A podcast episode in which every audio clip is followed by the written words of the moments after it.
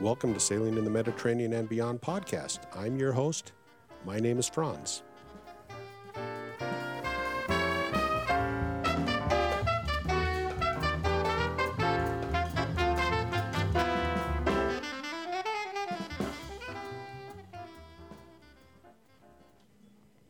Wow, I've got a lot to talk about today.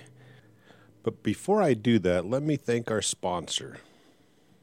This show is sponsored in part by Sailrite. Since 1969, Sailrite has been equipping self sufficient sailors with tools, supplies, and knowledge they need to sew for their boats. This second generation family business is also the maker of the Sailrite UltraFeed sewing machine. The UltraFeed is a portable, heavy duty sewing machine that was designed to handle all your maritime sewing projects from sails to covers. At Sailrite, you'll find everything you need to take on your next do it yourself project, including fabric, tools, hardware, and even hundreds of free how to video tutorials. Start your next project at sailrite.com. That's S A I L R I T E.com. Well, I was hoping to stop by Sailrite when I went back to Indiana for Thanksgiving, but um, I never did. I never was able to get over there. I think I mentioned they were in Elkhart. They're actually closer to Fort Wayne, Indiana, which was about an hour and a half, two hour drive from South Bend. And that would have taken probably a full day. And I really didn't have the time. I was hoping to meet Matt Grant and the people there. But the, the reason I went back to Indiana is my mother's elderly. She's 88 years old and she's she well i don't need to go into all the details but if you've ever dealt with uh, end of life situations and it's not quite end of life but it's getting to the point where she she's not able to take care of herself that was what i went back to indiana to deal with. Um, i've got fortunately i've got a sister back there that really takes great care of her. And anyway, that I don't need to go into any more detail than that. But I did not make it by Sailrite uh, to see them. I got a new Patreon, and um, he's a five dollar level Patreon, Kevin Yeager. And at the five dollar level, you you've got the right to suggest a topic for the show. And so I wrote Kevin. I said, uh, "Give me some ideas for the show." And I'll read what he said. He said, I don't have a specific suggestion for a future show, but generally I'm interested in things that can help newbies like me ease into bareboat charter sailing. I feel as though I'm fairly new to sailing. I had no friends or family involved in any kind of boating for most of my life. I can count on one hand the times I've been in any kind of boat before I turned 40. About six years ago, I was invited to crew for a friend. I did that for four years, mostly Thursday night beer can races, and mostly on Lake Ontario near Rochester, New York. Two years ago, I bought a 79 Pearson 30. I have done a lot of Thursday night racing and as much weekend day sailing as possible. My biggest trip so far has been a six night cruise around the eastern end of Lake Ontario and back. I'm dreaming of doing some sailing in distant waters to see different people and different colored water. I've made arrangements to take a six night onboard class in Grenada in February with the goal of earning my 101, 102, and 104 credentials so that I can rent sailboats. Then he puts in parentheses, I bought and have listened to all three of your Learn to Sail audiobooks, by the way. I have a 50 minute commute to work and I like learning by listening. I think the ASA tests aren't going to be a problem for me. Assuming I earn the credentials in February, I'm looking forward to planning my first not on Lake Ontario and not on my boat trip. So I'm interested in things like the following good ports to depart from, that are easy to get to on airlines. Of course, from Rochester, New York, most destinations require at least one layover. Cruises that will be easier for whatever reason, be it easy sailing, greater chances of nice weather, fewer language problems, fewer cultural differences, fewer problems checking in and out of ports in different countries, and cheaper options. And then I told Kevin to give me a call. So I gave my cell phone number and he gave me a call. And I think we talked for about a half an hour about his background, what he's doing, and his upcoming trip to uh, the Caribbean to get his ASA 104. So, Kevin, thank you so much for being a Patreon. I really appreciate it. Then another $5 Patreon, Jake Miller. He said, Franz, I understand you re- prefer calls, but with time zones, an email is somewhat easier. I'm not sure who your average listener is or if they're beginning sailors like myself looking for info, experienced sailors trying to get tips on where to go, like Jack, or couch sailors living vicariously through your stories. If you like, I can tell my story. I'm not sure if it's as exciting as your other guests, but here's the blurb. Story starts just over 12 months ago. I said, What the? this is a G rated podcast, so I'm not going to read that word. Uh, he said, What the? F-? I want my freedom, so I decided to sail around the world. At this stage, I'd never unfurled a jib. My wife rightfully told me to stop being a dickhead and start small, so we agreed to go sailing for eight weeks and over a thousand miles around the Med, which we did in a brand new yacht, just my wife and I, costing less than it would cost to rent a hotel room per night, with the fun of sailing through the heart of the cyclone.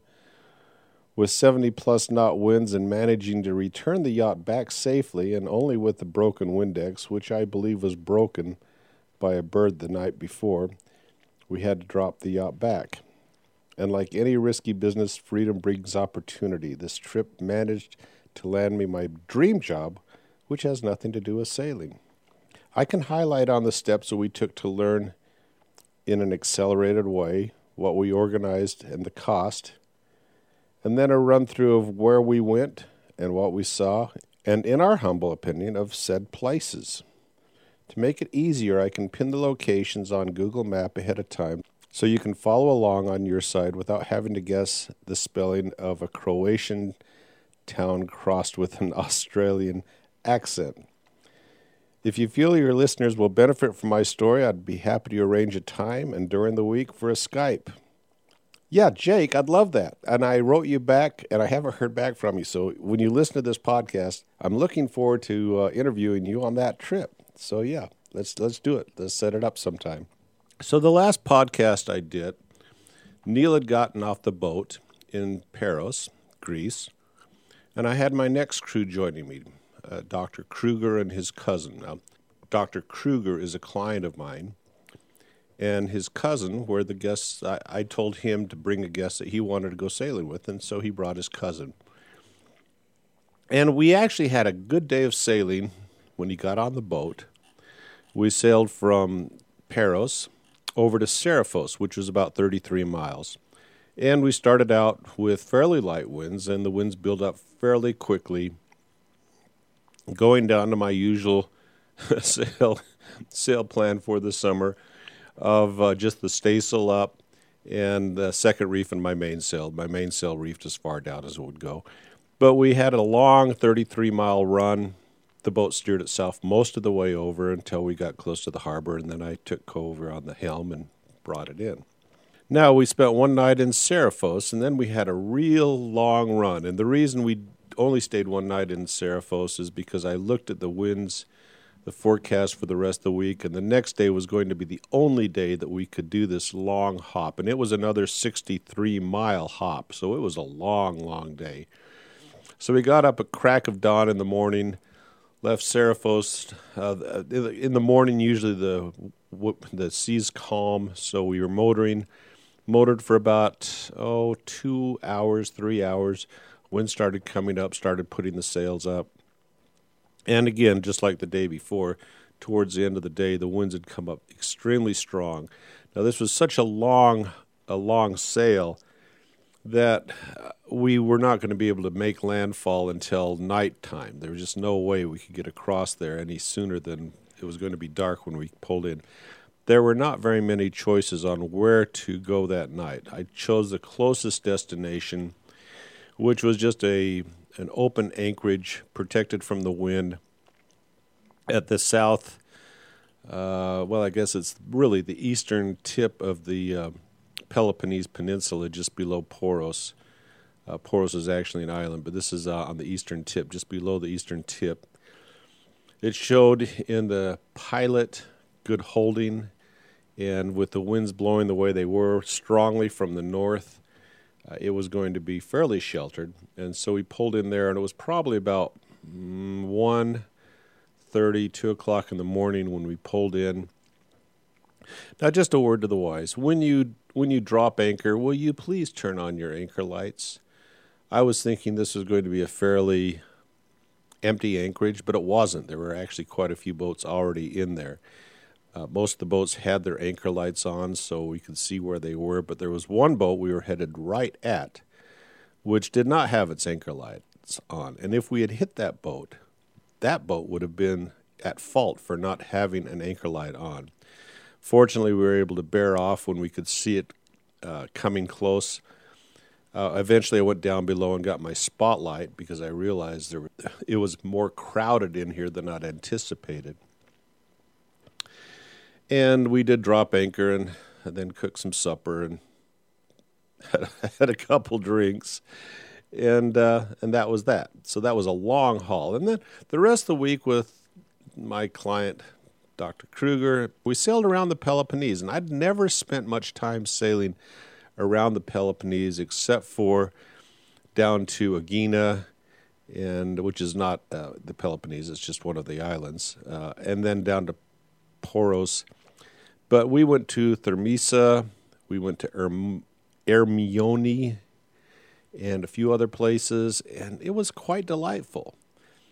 And if I were to make a suggestion, if you're going to be chartering a boat out of Athens or Kalamaki Harbor or anywhere in the, that area, you might not want to do the Cyclades. You might want to go down and explore the Peloponnese Peninsula. There's going to be more anchorages closer together. There's interesting towns, and you don't have to do the 60 mile hops that you have to do if you want to get out to the Cyclades from Athens. So, anyway, we dropped him off after a week on the boat in Poros and next to me in Poros was this family. And the father of the family was named Hamish Crow. And I know I wrote his email down, but guess what? I left it on the boat. So there's no way I can contact him. So I'm hoping he's listening to this podcast because I told him before I would release a podcast, I'd let him know. But I could not find his email, and I did a Google search, and I could not find him on the internet but his name is Hamish Crow, and he had a family of, I think, three or four boys and his wife. And he tells a good story about his experience chartering. So I'm going to share that with you right now. I'm in Poros, Greece. And what is it? It's Friday, the, uh, and I'm going to have to look at my phone because the 11th of August, 2017. My, my last crew, Dr. Kruger and his his cousin, Tomas, got off the boat yesterday afternoon after we sailed up from the peninsula, the Peloponnese Peninsula. Strong winds again, which is what we've had all summer long, uh, with the exception of one day when we sailed from Kash up to Limnos. It's, it's it's not just my experience of the strong winds. I'm with I'm with a family that's sailing from Bristol, England. It's the Crow family, and let me go get the names because I just got done writing them down and I want to go back and make sure I get it. And the father is Hamish Crow. Hamish? Hamish. Hamish. Hamish Crow. He's got a 16 year old son, Yoan. Is that right? Yeah. All right.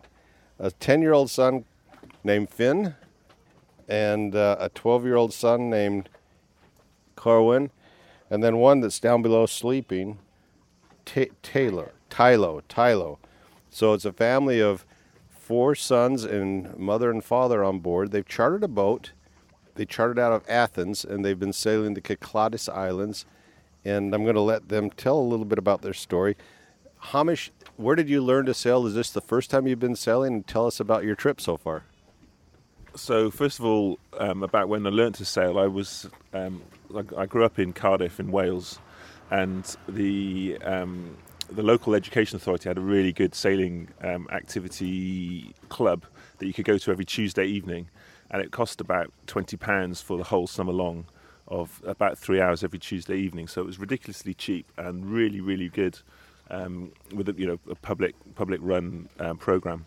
And it was just I learned to sail, um, and I was introduced to what has become my best friend, a guy called Robin, and um, he his family took me under his wing, under their wing, and um, they had boats, and so I just started going sailing with them, and then we got a boat together, and then we started to be, be uh, race more and more seriously, and then we started. We got into the um, Welsh youth sailing team, and um, so we sailed with them for about three years, and were reasonably successful in Wales, and and um, we did okay in the nationals as well. So we were in the in the GB youth squad. So um, you know, there's thousands and thousands of sailors that have come up through this British the RYA youth squad system. So I'm just one of those guys um, you know, with very average, um, very average achievements. But of course, from the guys which are our age, we also know quite a lot of um, Olympic medalists as well and Olympic sailors because they're just constantly, you know, as you know, that the UK is is is, um, is quite strong at sailing,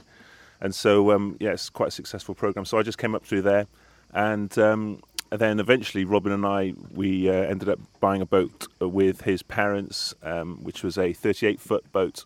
So this is when I was, you know, proper. We were how old were we, were we Kath? I think we were about 30. Yeah. So we were 30. We had a deep 32. 32. We had a deep and meaningful conversation while we were backpacking um, around Lake Como, um, down in Italy, and we had so we had this the, our oldest boy he was about one and a half Kath, something like that, yeah. And um, I hadn't been sailing properly for you know a few years, and um, I'd kind of I'd got into other sports, and um, she said, "What you know what would make you really really happy?" And I said, "Oh, I think we need to get another. I think we need to buy a boat." And she said, "Right, well, you need to uh, you need to make that happen then." So um, immediately got onto uh, onto um, text message to my friend. I said, "Right, Robin, we need to get a boat." And um, and that was it. Within about six months, we'd bought this absolutely fantastic cruiser racer. Um, and so then we just we just went sailing and yeah so we, that's uh, you know that's a massive long story in itself but we sailed to France a couple of times to the Channel Islands um, to the Scilly Isles um, or uh, a bit through the south coast of um, England um, we sailed pretty much all the way around Ireland um, we did the west coast of Scotland and a few other small trips in between on the west coast of Wales um, so as a family, yeah, that's that's what we did, didn't we? So we had when we bought the boat, we had only one child, and then we subsequently had three more young children with that. Um, and then when the boat went, and this we had to sell it eventually because um, it was wasn't really right for uh, an older family, and um, Robin's family were then quite young. It didn't really work out for all for for both sets of um, owners and we um, we sold the boat, and then we just bought a very small sports boat, which was a 23 foot out and out racing boat with nothing down below at all. Just and so we just do we've just done a little bit of weekend sailing with that, and then of course um, getting back to chartering. Um, we hadn't really done any proper real sailing, you know, proper cruising for a while, for, for probably two years, Kath, something like that. And so um, we decided to charter. That was last year in the Adriatic, um, out of Croatia, and um, then it was so successful last year. We did it for a week. We thought, oh, you know, this this time we'll uh, we'll um, we'll we'll charter in Greece. But being a race, you know, racing's been my my background, and um, and certainly I've done a lot of yacht racing as well. And so one of the big things which I like is is you know good wind. And um, I'm quite aware that the charter boats that you charter are really not very good at performance and so you need a you know need a pretty decent wind to get them going. So I was like, okay, well, I don't want to go to Greece and just be becalmed for two weeks and, and motor everywhere. So um, before I actually chartered, it's like, well, where can we go? And, then, and people were saying, oh, the Cyclades are, you know, that's that's a very windy place, and I'm not really sure if you want to go down there. Um, but there's other places you can go where there's less wind, and I, all I could think, all I could hear was, "Oh, there's a really windy place called the Cyclades." so I want to go there. That sounds like a fantastic place to go. So um, we, uh, yeah, I don't, I don't know, yeah. So I don't know if you just want me to keep on going and tell you the story, but um, we ended up um, chartering through uh, an amazing guy, um, a guy called Jim Nagle, which is from. Do you want me to say that? Yeah. So from a, a company called Activity Yachting. Now, it sounds a bit strange, but this this bloke is um, so he runs a he runs a charter company out of Croatia, but he has worked extensively through the Mediterranean and spent a lot of time in Greece and really really knows Greece well. So we chartered through him last year, and um, so he's got about I think about eight or ten of his own boats in Croatia and a, and a small base in Croatia. Um, but he also cross hires or cross charters as well. And the bloke is as honest as the day is long. Honestly, I completely and utterly, you know, he's absolutely straight. It doesn't take, um, you know, doesn't charge any uh, huge costs or anything like that. So you can't you can't get it cheaper anywhere else um, by chartering direct with any of these companies. So he um, just takes a very small fee, very very reasonable and absolutely trustworthy um, with things like transferring money from the UK pound into euros and things like that. So it was an absolutely fantastic bloke, and he um, he arranged this charter here now. And so we're with a company called Open Seas, which is I think is quite a small company, um, but it was all done through Activity Yachting. Um, so we um, picked up the boat, and um, that was well two weeks ago now. What day was that, Kath? Saturday the 29th of July. And um, yeah, we, so we set off, and so we thought this time, last last um, year in Croatia, I was a bit I was a bit worried and a bit concerned and a bit a bit. Um, well, I wasn't really I wasn't really that well prepared, but this year I was much better prepared. I bought a pilot, and I decided right. I'm going to get going straight away. So as soon as we got onto the boat, within half an hour, we are off out and we head we headed down to Axounion, which is I, I, don't know if you know where that is. That's just at the very um, bottom of the mainland, below Greece. Uh, sorry, below Athens. So you go down the mainland from Athens, and it's just an anchorage. So it's about 25 miles. Cape. Sounion. yeah, yeah, Sounion, yeah. So Axounion, yeah.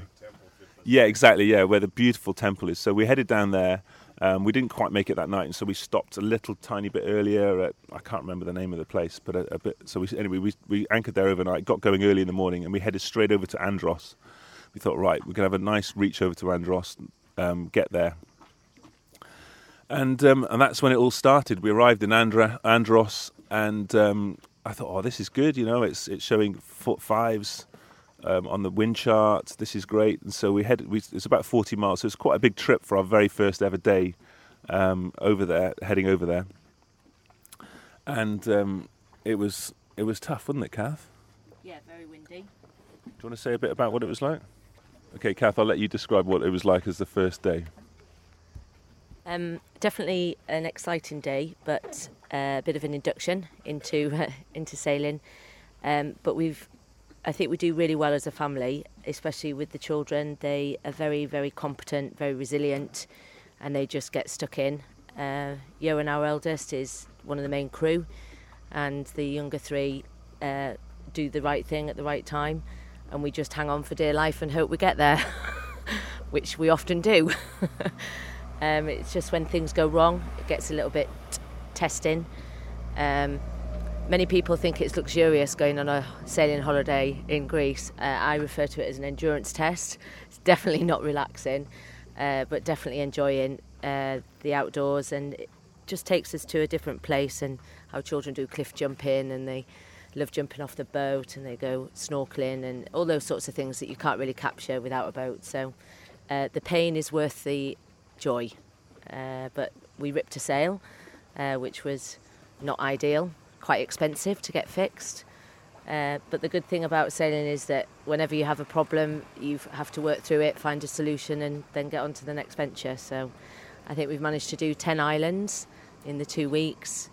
We've seen very some very beautiful spots, and uh, it's definitely been something a bit different. Would we do it again? Uh, the family probably would, but I'm not so sure I would. yeah. So yeah, that's that's yeah, that's Kath's perspective on things. But just to describe, just describe for, for the for the real sa- for the real sailors, the sailing from the sailing point of view. Um, when we arrived in Andros, Andros and Tinos are just below what we call the Meltemi or Meltemi, or however you describe, however you pronounce it. But um, and constantly there is wind um, just to the northeast of, of the Mel, uh, northeast of um, Andros and Tinos, and it's it's a constantly a red area, so it's constantly sixes and sevens um, showing just to the northeast of it. Now to this to the leeward side of the islands, it shows a mere fives and sixes. Now, actually, it's a complete lie. it's a complete lie. To the leeward side of every single island in the Cyclades is um, huge, what we call is williwaws, uh, or um, yeah, just very very strong gusts. So to the leeward side of the islands, um, it, the wind accelerates um, considerably, and um, yeah, it, it just it, it's much, much, much stronger really than it is on the windward side. So we we started off in Andros and uh, um, we went we Gavirow, Gaviron, Gavirow, and then we went to Batsi. So we stopped in Gavirow and we we um, some friends were staying there, and then we stayed overnight for I think two nights in Batsi. And the wind did not stop, did not go below four six for two days, and we're thinking, right, well, we just got to get out of here. As it was just building and building and building the the waves were getting bigger, or the swell was getting bigger, even back up into the into the marina or into the dock where we where we were, and we thought we just got to get out of here. So we we set off, and we thought, right, we just go down just down the coast, and we'd head down to Tinos. And um, so we we started off, and I put up the full main and just straight downwind, and immediately this thing was going up to ten and a half knots, which is just ridiculous speed for this boat, which is a 41 foot Beneteau Oceanis. And um, so, right, okay, take some sailing, fine. Um, then it was starting to gust, and okay, take some more sailing. So, and then so we reduced down to about six or seven or eight knots. Okay, it's starting to get quite windy now. Take a bit more sailing. So, literally, I can show you the footage of the video, but I've literally got about a meter and a half of of Genoa out, and we're now the now the wind is cons- consistently at 35, 40 knots. Thinking, okay, all right, right, well, we just need to hang on in here. We'll just keep going. We're just we're doing okay. It's fine. We'll keep going. It's a bit up and down, and then you can just see the wind coming over the top of this mountain, down the hills, and then huge, not quite water spouts, but just big spirals of, of water just being lifted off the water and just being put into the air, and of kind of cyclones. I don't know how you describe them, but just cyclones of of of um, or tornadoes, yeah, miniature tornadoes just streaming off. You could just see a series of these little tornadoes or water, yeah, water spouts just streaming off the islands and just hitting us and just absolutely battering it. So okay, we kept going, kept going, kept going, and then we got down to Tinos, and then it just starts, you know, then it's not going below 45 knots yeah, of breeze. After the, gap, after the gap in the island, it got much more windy, didn't it, and a little bit more choppy. Yeah, yeah. So now, now the the winds are, sorry, the waves are now how big were the waves? Do you reckon? I don't know, about four or five foot maybe. Yeah, so waves are getting a bit a bit more chunky, and um, so it's now yeah consistently 40 knots, gusting, and the biggest gust we saw was 57 knots. So we're now severe gale, storm, so gusting storm force, and, and and then we just we were getting absolutely battered, and then it was we had waves which were coming through. With for some reason we still had the the um, bimini up, but just because we couldn't take it down at this stage, we had waves coming through here off the off our stern quarter and just heading and just hitting underneath the bimini, um, just going yeah, absolutely completely over the top of us, and um, and one of those big waves, the waves are just throwing you off, and because there's so much windage on the boat, because the boat's actually quite a big boat. And so much windage, it's really, really difficult to steer. So one of those moments when I just got thrown off course, um, the the head sail started to flap, and then of course it's just like a gunshot as it as it takes you know as it's released, and then the wind comes back into it, and it just it just blew up. It just completely blew up, and and, and for that little bit of sail which was out, just absolutely stripped it, and and that was in yeah a, a, you know force ten gust. So, um, of course, then the motor goes on and we head straight into the very first bay that we can get to. So we put the anchor down and it shows it as an anchorage and says a good good shelter from the Meltemi um, so we go right up to the beach, and we're with, uh, I think, one other boat which is the same as us, just just um, hiding in there.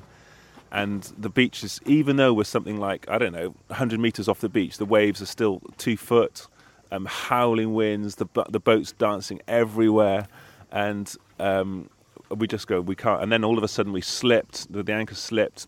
I was like, Kath was like, we've got to get out of here. We've got to get out of here. We cannot stay in here. So I made the head, head sail fast, and um, then we headed on on down. Eventually, we plucked up the courage to head down to Tinos, and. Um, headed into Tinos and were very much feeling sorry for ourselves and licking our wounds and trying to work out how to fix the sail.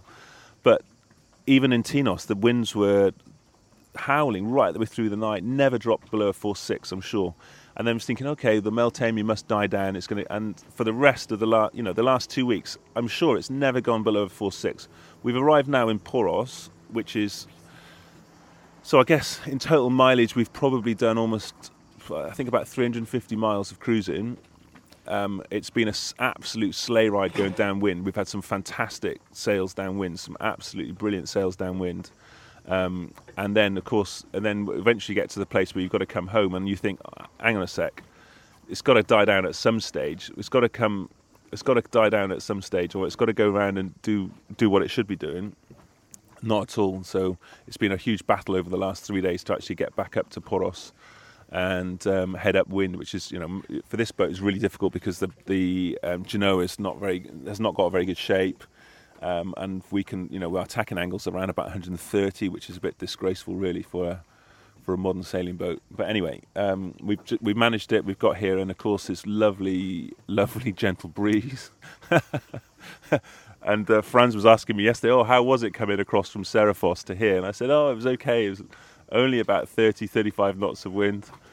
Uh, So it's just amazing what you get used to. But I, the advice I'd give someone going down to the Cyclades is, you know, I'm a pretty, I guess, a pretty experienced sailor. Um, the kids are pretty good at, uh, you know, pretty hardy. Um, but you, yeah, I, I, I'm not sure if I'd recommend it to anyone.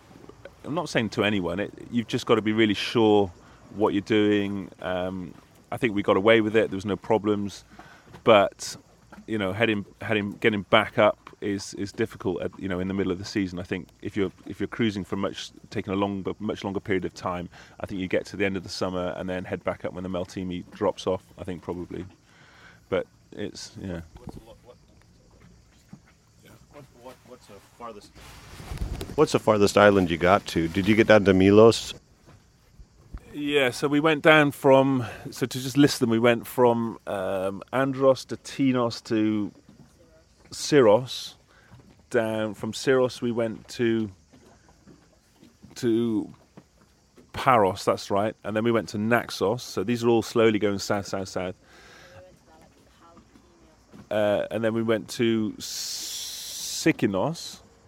I think it was Sikinos which is quite small, quite small island. And then we headed down to Ios. Now, Ios for us, this this is the first time that we've been back here in Greece for um, I think 28 years, something like that. 29, 30, no, in fact, 30 years.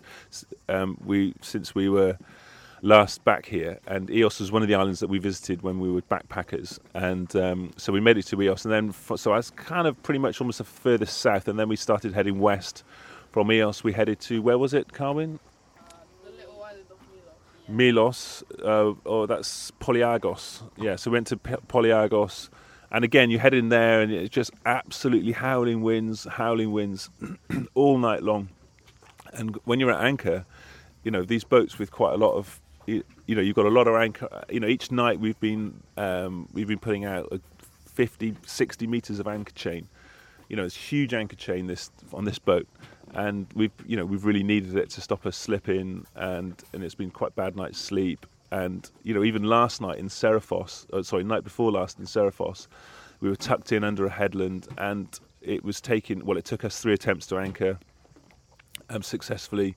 Loads of people were still anchoring into the night. Just their anchors were slipping. You know, so waking up at one o'clock in the morning as people tr- trying to re-anchor. Um, absolutely horrendous. Again, it didn't go didn't go below.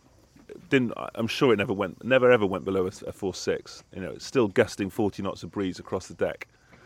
So I think that was probably the furthest south. The furthest east we went was Ios. The furthest uh, Ios and Milos was about the furthest south we went.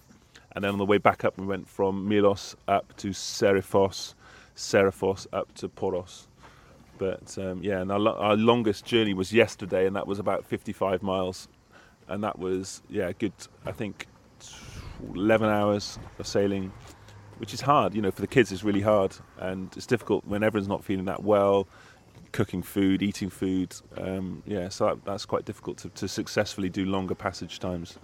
But we made it back here, and it feels like we're still 28 miles away from where we should be by by by tonight. Which, um, but considering the breeze, it's going to be a piece of cake. So we, it feels it feels like we're home already, really. So um, yeah, that's that's from that's from the sailing side of things. But I don't know if you've got any other questions about any other aspects of it. Let's get the perspective of uh, the oldest son, Johan. Tell us what you think of, of the trip so far, and do you have you been sailing from a young man as well? Have you been in the sailing course? Tell us a little bit about yourself and what you think, Johan.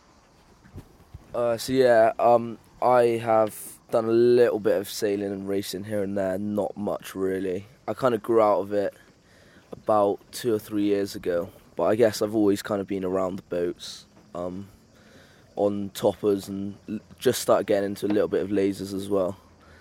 But yeah, that's kind of my. I don't. Yeah, I just like helping Dad really get about the place and pre. Well, from my perspective, I think the trip was, yeah, it was quite, it was quite, um, quite difficult at times, especially in the later and or the first stages and the later stages of the holiday. But what what we've managed to see is unbelievable. Like all those islands, and even though it's kind of quite a lot of effort to get around the place on a sailing boat, it definitely gives you a different perspective on. Yeah, makes you appreciate where you actually go because you're relying completely on the wind and not not on a boat on not on an engine or anything, which I think is quite good, I guess.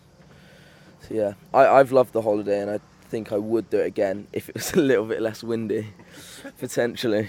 Yeah, would make it a little bit more enjoyable at, ti at times. Yeah. So, so yesterday when we came into Por- Poros, uh, we spotted this open spot, and Poros can be notoriously crowded. It's hard to find spots to tie up in this little town, which is a delightful little town. I've been here. I think this is the third or fourth time I've been through this town, and it's hard to find a spot to anchor. And so when I saw uh, this open spot here, I came in and I dropped my anchor, and uh, and I thought it was going to be a fairly easy back in but I didn't take into account that there was a little bit of a side breeze. But in addition to that, there's a current that's that's carrying you uh, to the to the east, and so I, the wind's blowing to the east from the from the west to the east, and the current's going from the west to the east. But I didn't really take into account the current, so I dropped upwind a little bit, thinking I'd be able to back in, and uh, and I had to try two or three times to back in, and eventually uh, I bumped into. I didn't bump into. We came in on the side of uh, of Hamish's boat here, and they were there to help me tie up. It was really helpful. You guys were out there on the dock taking lines, pulling me over, and it was uh, very very helpful. And they they were helping other boats come in as well. So we I really appreciated your help yesterday, and it was great. Now while we've been sitting here talking, I've been watching a boat pull up its anchor.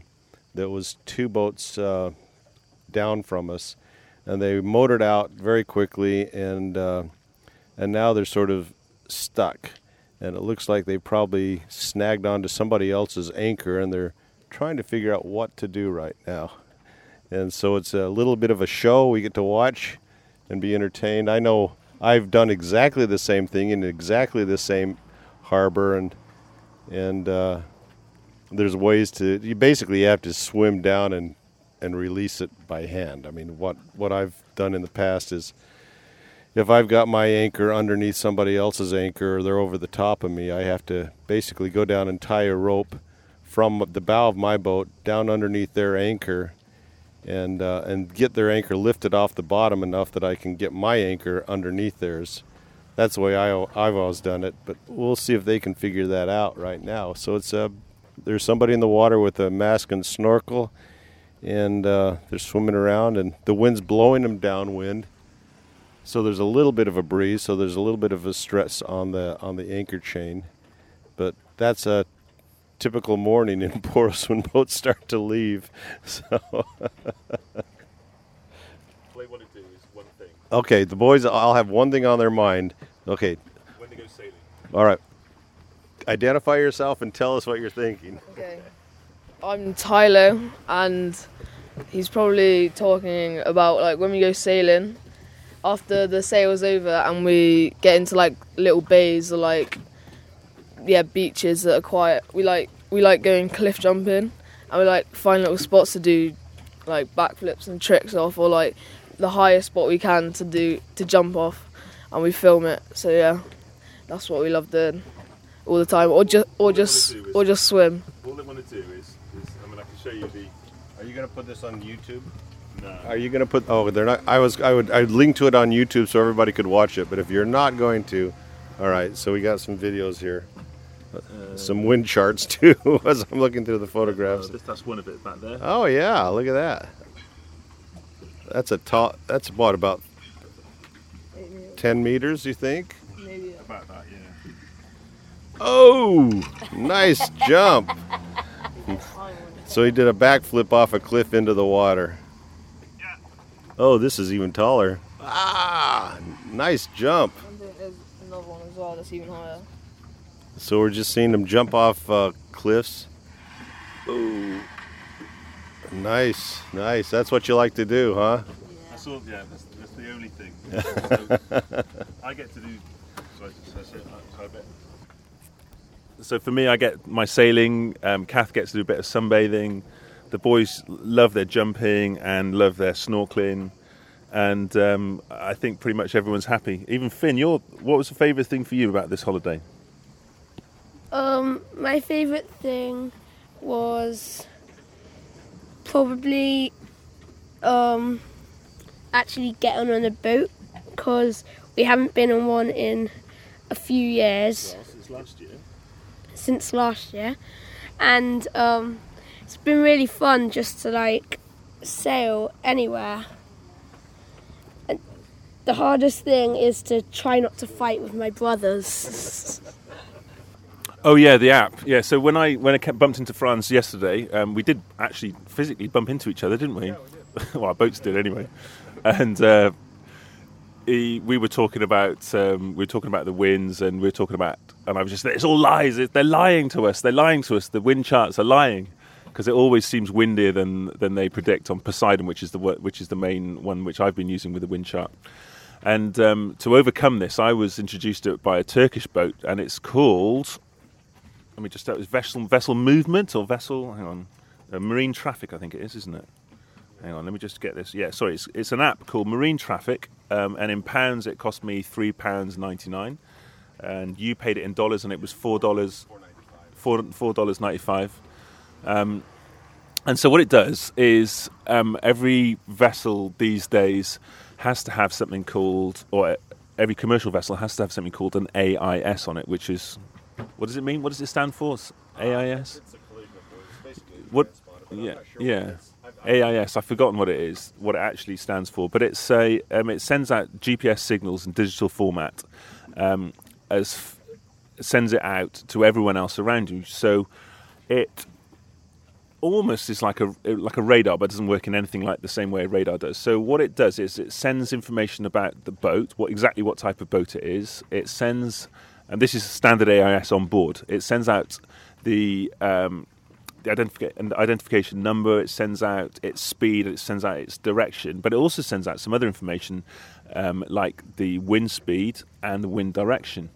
And so this app, this really cool app, um, picks up on the AI, AIS um, signal from every single every single vessel in the whole world, and it gives you all of its vessel details. Um, so it'll give you pictures of what it looks like, and then if you go click on position at the top of it, it also gives you tells you exactly what it's doing. So it might say it's at anchor, it might say it's underway, and so um, it'll be saying okay, it's going 12 knots, um, and it'll give you the degrees of what exactly what its course is. But most importantly for us as sailors, we can see um, what exactly what the true wind is and the true wind direction is. So if I'm sat in port like I was yesterday, um, in the in the middle of the night with howling winds and thinking, how am I going to get out of this? Am I just heading out into a into a storm? I'm going to kill everybody.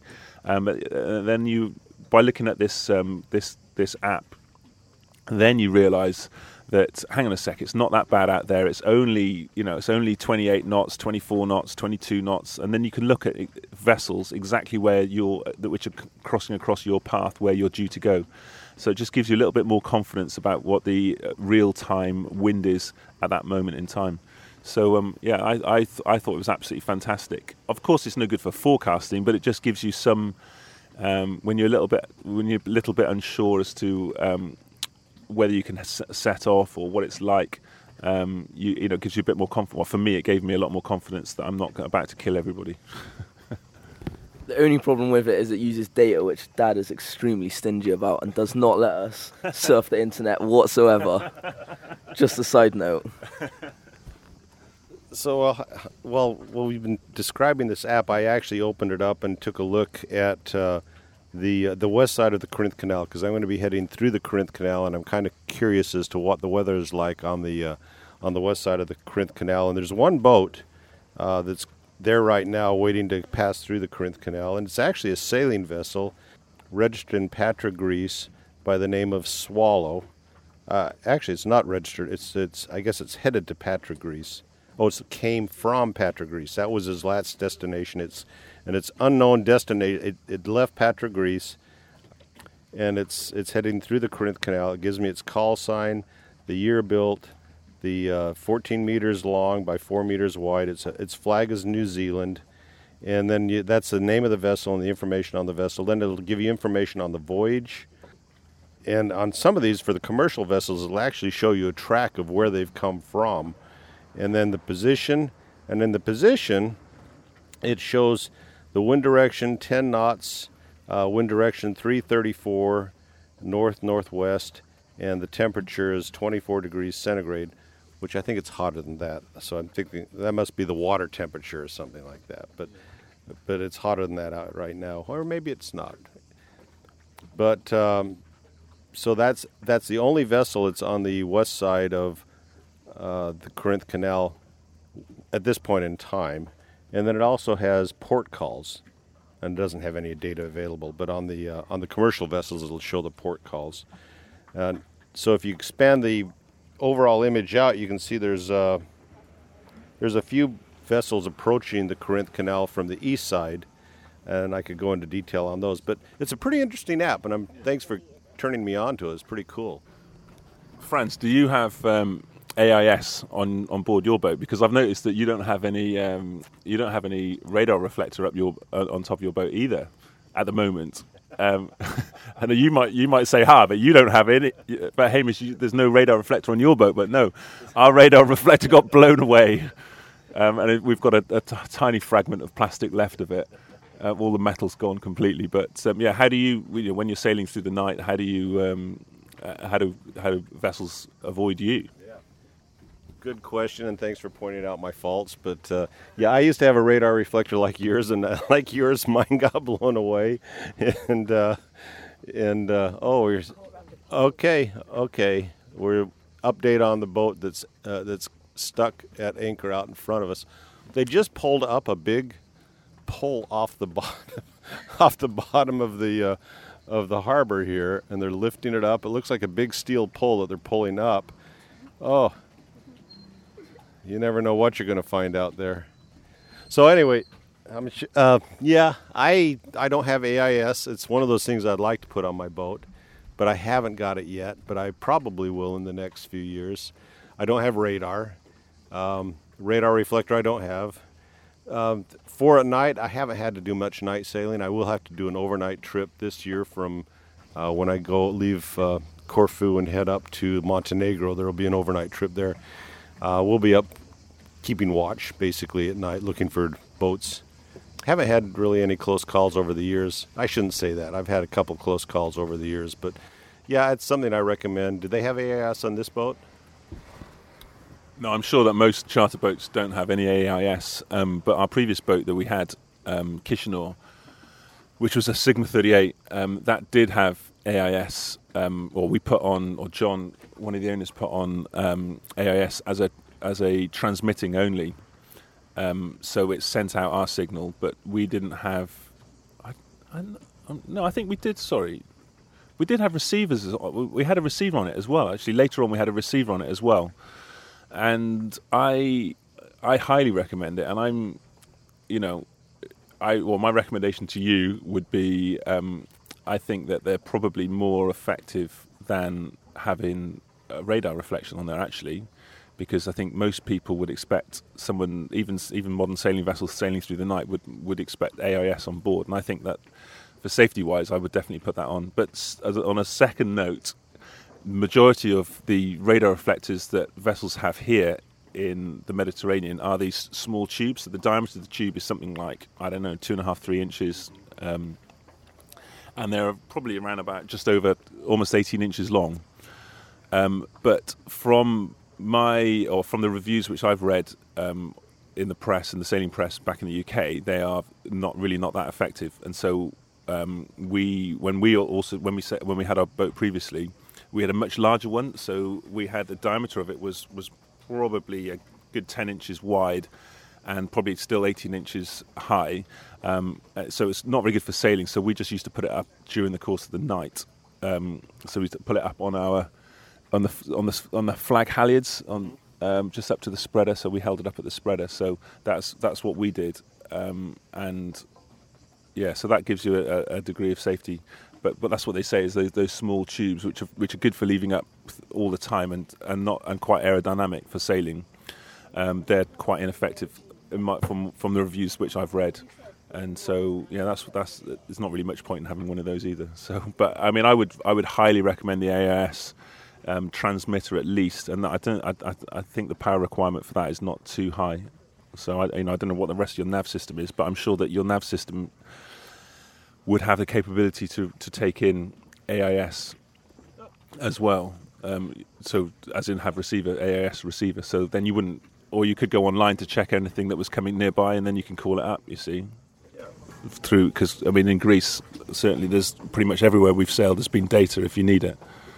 So, yeah, So when I was coming in yesterday, I got tied up uh, fine, and then another French boat came in, a charter boat with uh, some French young people on it. I think there were maybe eight total on the, that boat, and you helped them tie up. And then another in, uh, sole sailor, a solo sailor, a Frenchman came in, and he dropped anchor, and and uh, while he was backing in, he bumped against my bowsprit. No, was it was it you that saw you? d- I don't know where you hit quite. Yeah, Yeah, he was. but He was across. He was definitely yeah. across both. Yeah, and so he did a little damage to my bowsprit, and we exchanged insurance information. So I'm going to be stuck here. I don't know if he did any structural damage to the bowsprit or not. I'm going to have to take a look at it more today. But uh, but I've done damage to other boats with my bowsprit, so now somebody's done damage to me with their boat on my bowsprit. So I'll have to take a look at it more today. But uh, we eventually pulled him back out and put him on the other side of you because his, his chain had crossed both of our anchor chains. So we moved him out and back around and down on the other side. But just one of the headaches of dealing. Uh, I never do any damage when I'm out sailing. It's only when I come into port that I do that I I'm damaged or somebody else gets damaged by me. So, thank you. Do you have any other thoughts you want to share with us? What do you, hey, what have you been cooking? What have you been cooking on the boat? What what's been your main meals? Oh, we've been we've been eating really well actually. So uh, food's quite expensive in Greece at the supermarket, but we've eaten uh, normally. So we've had pasta dishes, we've had fresh fish, we've had chicken dishes. So yeah, we, I would say we've eaten quite normally and very healthily. And what are we about to eat now? We're about to have fresh fruit salad with yeah with uh, Greek yogurt and muesli with omelettes to follow. All right. Thanks for sharing with us. Okay, I'll uh, we'll exchange emails and I'll let you know when it's kind going to be be loaded up. Okay. Great stuff. Thanks a lot. Thank you. Well, that finishes up Hamish's story. Before we go, if you like this podcast and you want to support the podcast, please consider becoming a Patreon at patreon.medsailor.com or just go to the website medsailor.com and click on the Patreon link.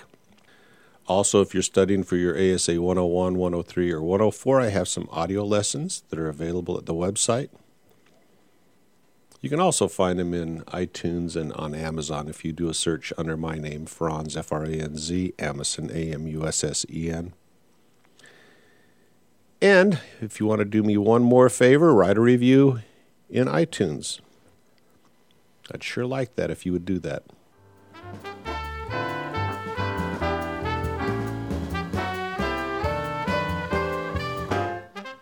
Life is short.